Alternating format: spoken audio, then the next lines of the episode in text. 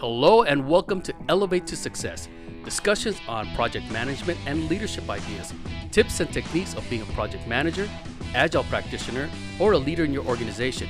Each week, I will have something new for you. I'll have discussions with guests on a number of topics that you can use immediately or stuff that's keeping you up at night. So let's go. Okay, in this episode, we're going to touch on experiences and opinions with minority women in the nonprofit sector. And today I have with me our guest is Susan Organis. She's been in the nonprofit world for many, many years now. Hey, so Sue, can you give me uh, or give to our listeners a little of yourself? Hi, Lloyd. Um, yes, I have been working in the nonprofit sector since 1994, shortly after I graduated from UCLA. Um, I have a BA in English from UCLA, and I find that a BA in humanities has definitely served me well in the nonprofit world.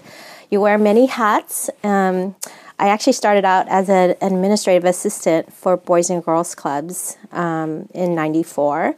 And I worked my way up um, from admin assistant through um, development, fundraising, grant writing, and eventually went into marketing and development.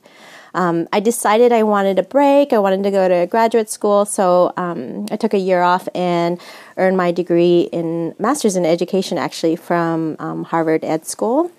And shortly after that, I sort of fine tuned my direction and started working in um, uh, preschools, first as a teacher and then eventually as a director and now an executive director.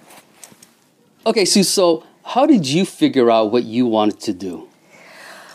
Well, you know, the beauty of starting out as an administrative assistant was that I had my hands in almost everything. And I had a great boss, Norm Martin, um, who allowed me to do you know, explore mostly anything I wanted. You know, with my degree, I had great writing skills and so, what really helped me define my direction was that um, I started writing grants and we started earning money for um, the building that we were in. So, I really knew nothing about it initially, but because of my writing skills, I was able to, you know, really help that organization at the time.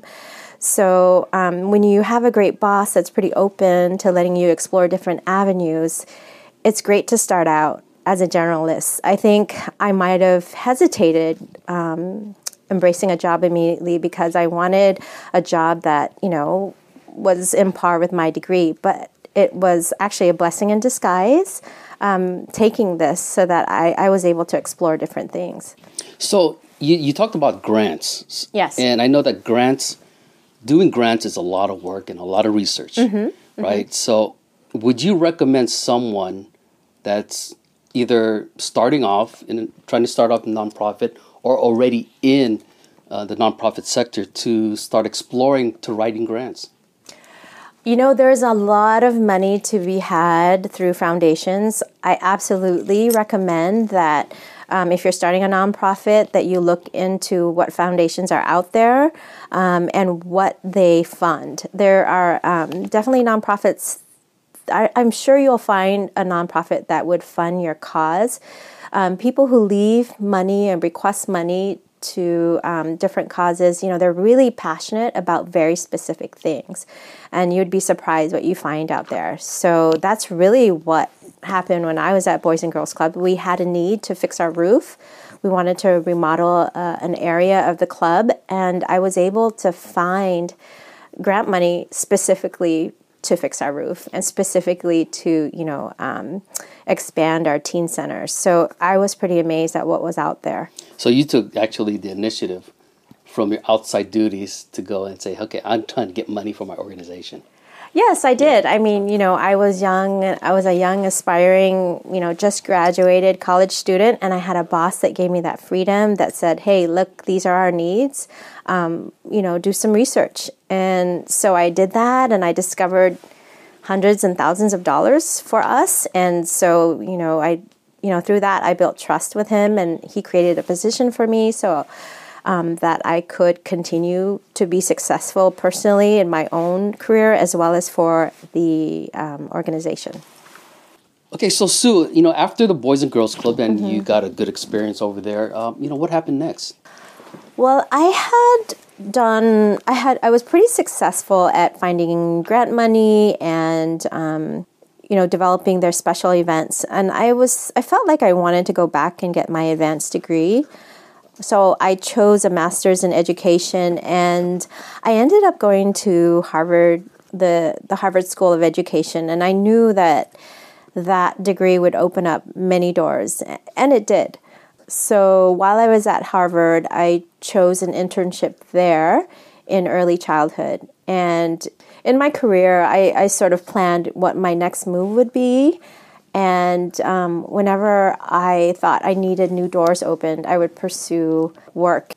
So a lot of my peers were pursuing master degrees, and I, I myself was very curious about it. Um, I hesitated because there weren't many people in my family with a master's degree, so I thought I had to really like get a lot of experience behind me. And I had that. You know, I was successful in my marketing career. I had like developed the special events at my organization and you know maxed out the per- number of participants, raised a lot of money. I actually really enjoyed working with the 0 to 5 age group. So I received an individualized master's degree at Harvard and I also um, fulfilled a practicum there at a preschool and that solidified you know the next step i would be making after earning my degree. Getting back to the, the grant writing perhaps um, in the future we can probably do an episode on how to write grants and you know what grants to look for. What do you think about that? Sure that'd be great. Okay. As a female executive director during an organization do you find it difficult to communicate with board members or is it does it come a lot easier? Well, um, the fields I've been in, um, fundraising and early childhood, were predominantly female. So, you know, one of the diversity comes from what our roles are in terms of like uh, there's a diversity of people coming from different careers. So actually, that has been advantageous for me because currently uh, where I work, the board members are like faculty and staff at, at, at Stanford University. They're like the brightest minds on the planet. And I think, if anything, I feel a little insecure about that. So that's a little bit more personal. But, you know, when that's out of the way, I mean, it's amazing to work with these people that just have amazing minds. And actually, I'm very fortunate to have a board that is very humble and we get so much work done because you know they're focused on the mission of the organization and we our success rate is so much faster than if you had a board that was difficult and that didn't see eye to eye with you. Um, so i've been really fortunate to have great boards that are diverse and being a product of the bay area myself i'm i'm used to diversity you know i welcome it and i feel out of place without it so you talk about diversity. You know, I believe, yes. in, in, my opinion, I believe that board members should be a well diverse group of mm-hmm. individuals mm-hmm. to co- kind of promote um, a good balance of their culture, yes, uh, yes. some of the values, the morals, the the characters, and some of their leadership experiences as well too. So, mm-hmm. do you think that that would be a good thing for a non a new say a new nonprofit organization to consider board you know to have a good diverse uh, organization? Absolutely. I mean, with diversity, ultimately, you want to get to a place where you, you know you're it's you're harmonizing and you have diverse perspectives.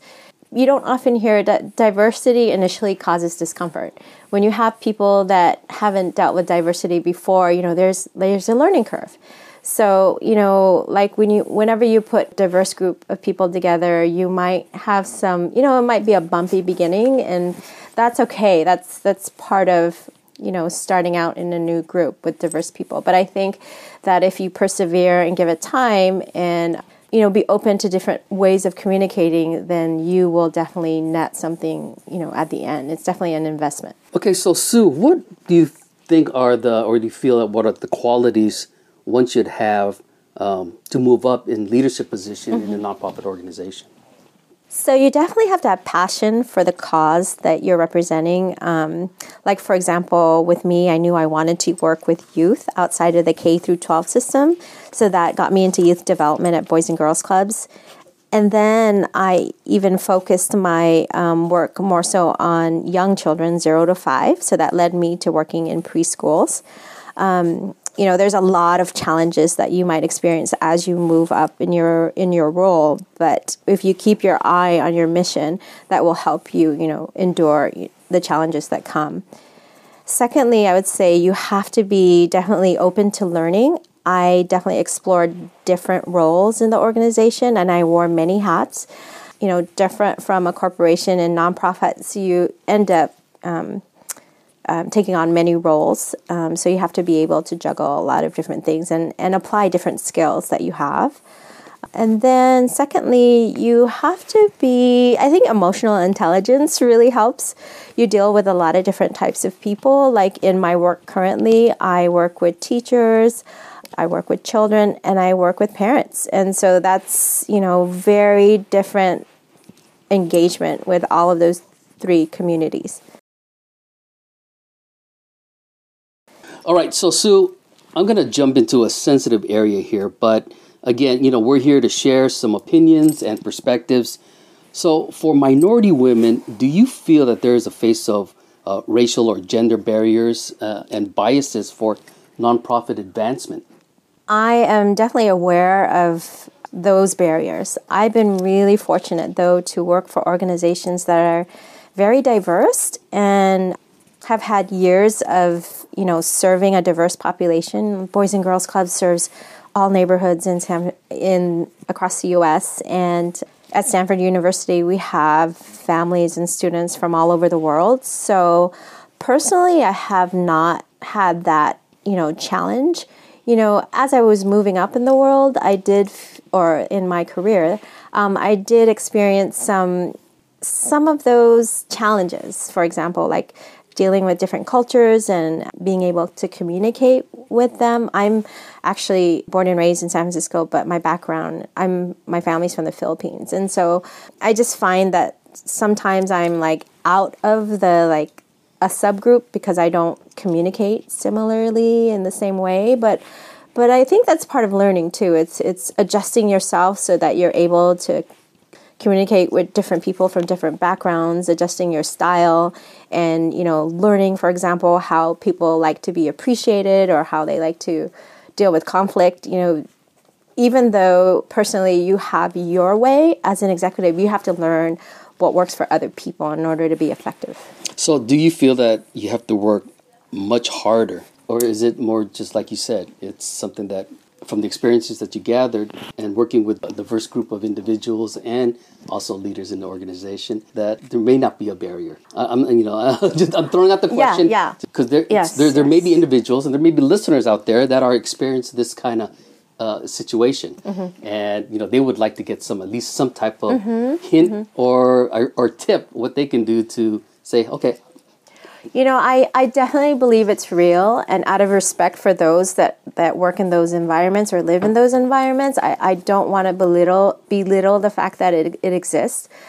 I'm in unique work where it's dominated by women, so because of that, I haven't had like gender challenges. I mean, there's so many women in fundraising predominantly women in early childhood. For that reason, I have not, you know, experienced like gender bias. If anything, I sympathize with men in the field that that they experience, you know, um, presumptions about being in early childhood because it because it is a female dominated field and i actually really support the men in my current and past organizations because i think it's really important for children to have male educators um, at a young age. They actually really um, gravitate toward our male volunteers or male teachers because we don't have a lot of men around preschools. So I hope I um, am actually a solution to some of that bias in, in the workplace. Right, exactly. Okay, so if you had a room of college students, mm-hmm. what advice would you tell them about being a leader in a nonprofit organization? You know, what suggestions would you add to move them in that direction? Well, firstly, in terms of my credentials, I hesitated pursuing a master's degree because I thought I had to have all this experience and this resume that was developed in order to get into graduate school. But even with my peers applying for a master's degree right away, I still felt within myself that I had to like have all this experience before I applied. And that's not true. I mean, sure, 1 to 2 years of experience is great to help you figure out what your focus will be, but I would have applied sooner had I realized it was just myself holding me back. Also, don't hesitate to take a job that feels like you're beginning at, at the bottom because with my experience, I was really able to explore a lot of different areas of work. And it, that was really important that I had a boss that allowed me that freedom to try different things. Um, because you don't want to commit to a, um, a specified job or role right away when you're not sure.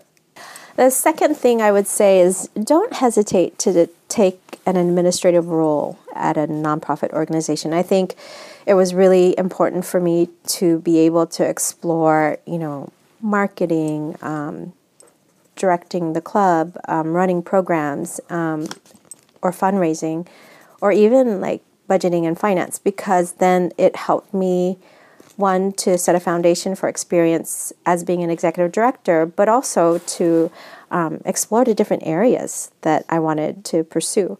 Had I not had that opportunity, I would not have been sure which paths I was going to take. Okay, finance and accounting and legal requirements is to me is a, is a major skill set required mm-hmm, when you become mm-hmm. an executive director. Yes, that's right. Um, would someone have to take a course? Yes. Or, or is that something that could be learned on the job? Yes, yes. Well, interestingly enough, I did take a course while I was pursuing my master's degree. And, you know, just like anything that you're learning for the first time, you have to hear something over and over again. But really, the core of what I've learned has been practicing and being on the job. But I was very upfront whenever I interviewed that, you know, these were areas where I needed support. So, so for example, in finance and budgeting, I don't have a degree in that, but I was very clear that, that those were areas that I needed support in. And because I was upfront from the very beginning, we made sure that we had board of directors that had that expertise. And that has been really the key to, you know, making sure that we were fiscally responsible. And, you know, I've definitely learned a lot from them over the years. It definitely has been a partnership um, with the board of directors that has been indip- indispensable. Yeah, and I know that reporting and auditing is, is tends to be an important thing every year for yes, nonprofit yes. organization. So, as an executive director, you and staff need to be kind of on top of those type, type mm-hmm, of things. So, mm-hmm. types of um, funding and types of pledges mm-hmm. that come mm-hmm. into the organization. Mm-hmm. In regards to board members, you know, what challenges have you faced, present and the past, uh, with working with board members? Because I, for me, I know I've worked with a couple of nonprofits in the past, and I've been a board member, and I noticed that in uh, the individuals that come into a board, you know, there's kind of three groups. Again, there may be four groups, but for me, there was a three groups. One was the worker bees, the ones that were, you know, they're always helping. They wanted to do things with the groups and the staff, and they're just there just to help the organization. And then you got your resume builders, you know, want to get their names on an organization so they can build their resumes, basically. Mm-hmm, mm-hmm. And then you have your action, the action board members, which um, are very passionate they're willing to donate money. They're willing mm-hmm. to get money. They're willing to almost be like a staff member for you. So have you have you had those type of experiences in the past? Well, hmm, that's a sensitive question. Um, of course, we're always grateful that they volunteer, but I I did have an executive board member that like um, he or she was supposed to return as um, an officer of the board the next year and a mentor had advised me instead of telling them directly, which was my style, that, that it was no longer a, a, a good fit, he advised that I try asking the right questions. And I did. I asked this person like a series of questions that helped them think about whether or not they wanted to be on the board the next year. I was actually grateful and amazed at how that worked. This person actually talked themselves into not continuing the year after. And so, what a relief it was because, you know, that board member was still a parent next year with their children still at my center, but I helped them figure it out themselves that it was not a good fit. So the board members that might, you know, are not clear on their roles and, and want to be staff or even do my job, it's important that you have board members who understand what the role is and that they emphasize why they're there.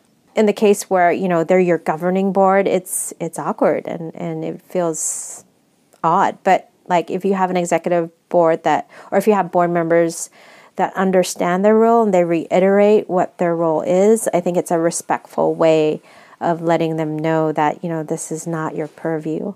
You know, it's really important with new board members to meet them one on one initially and, you know, to make a connection.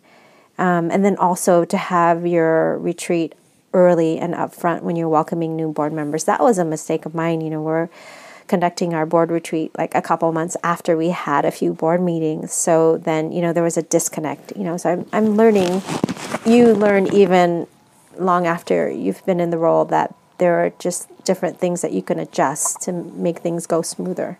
Okay, so you know this comes to uh, you know coming to the end of our episode. So I ask, I want to ask you one more other question: Is what suggestions would you say to someone that's um, working their way towards the executive director's position? Hmm. Well, leadership is very individualized. I think with my style, I'm very collaborative. You know, I like integrating the ideas of all my constituents, my teachers, my staff, my parents, my board.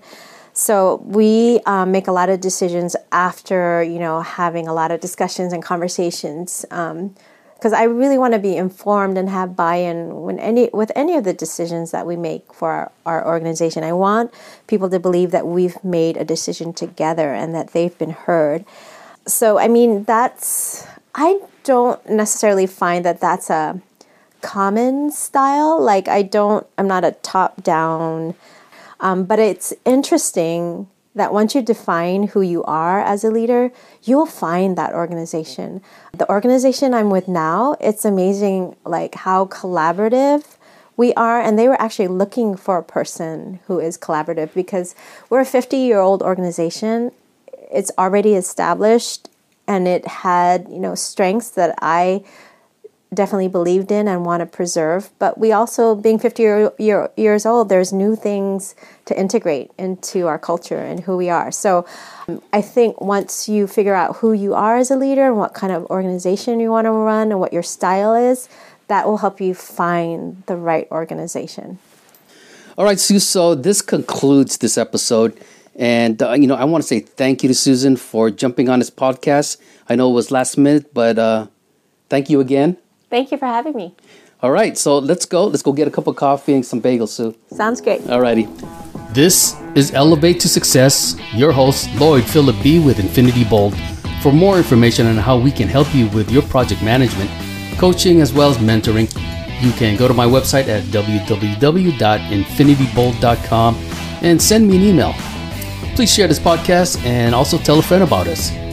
Until then, keep it real.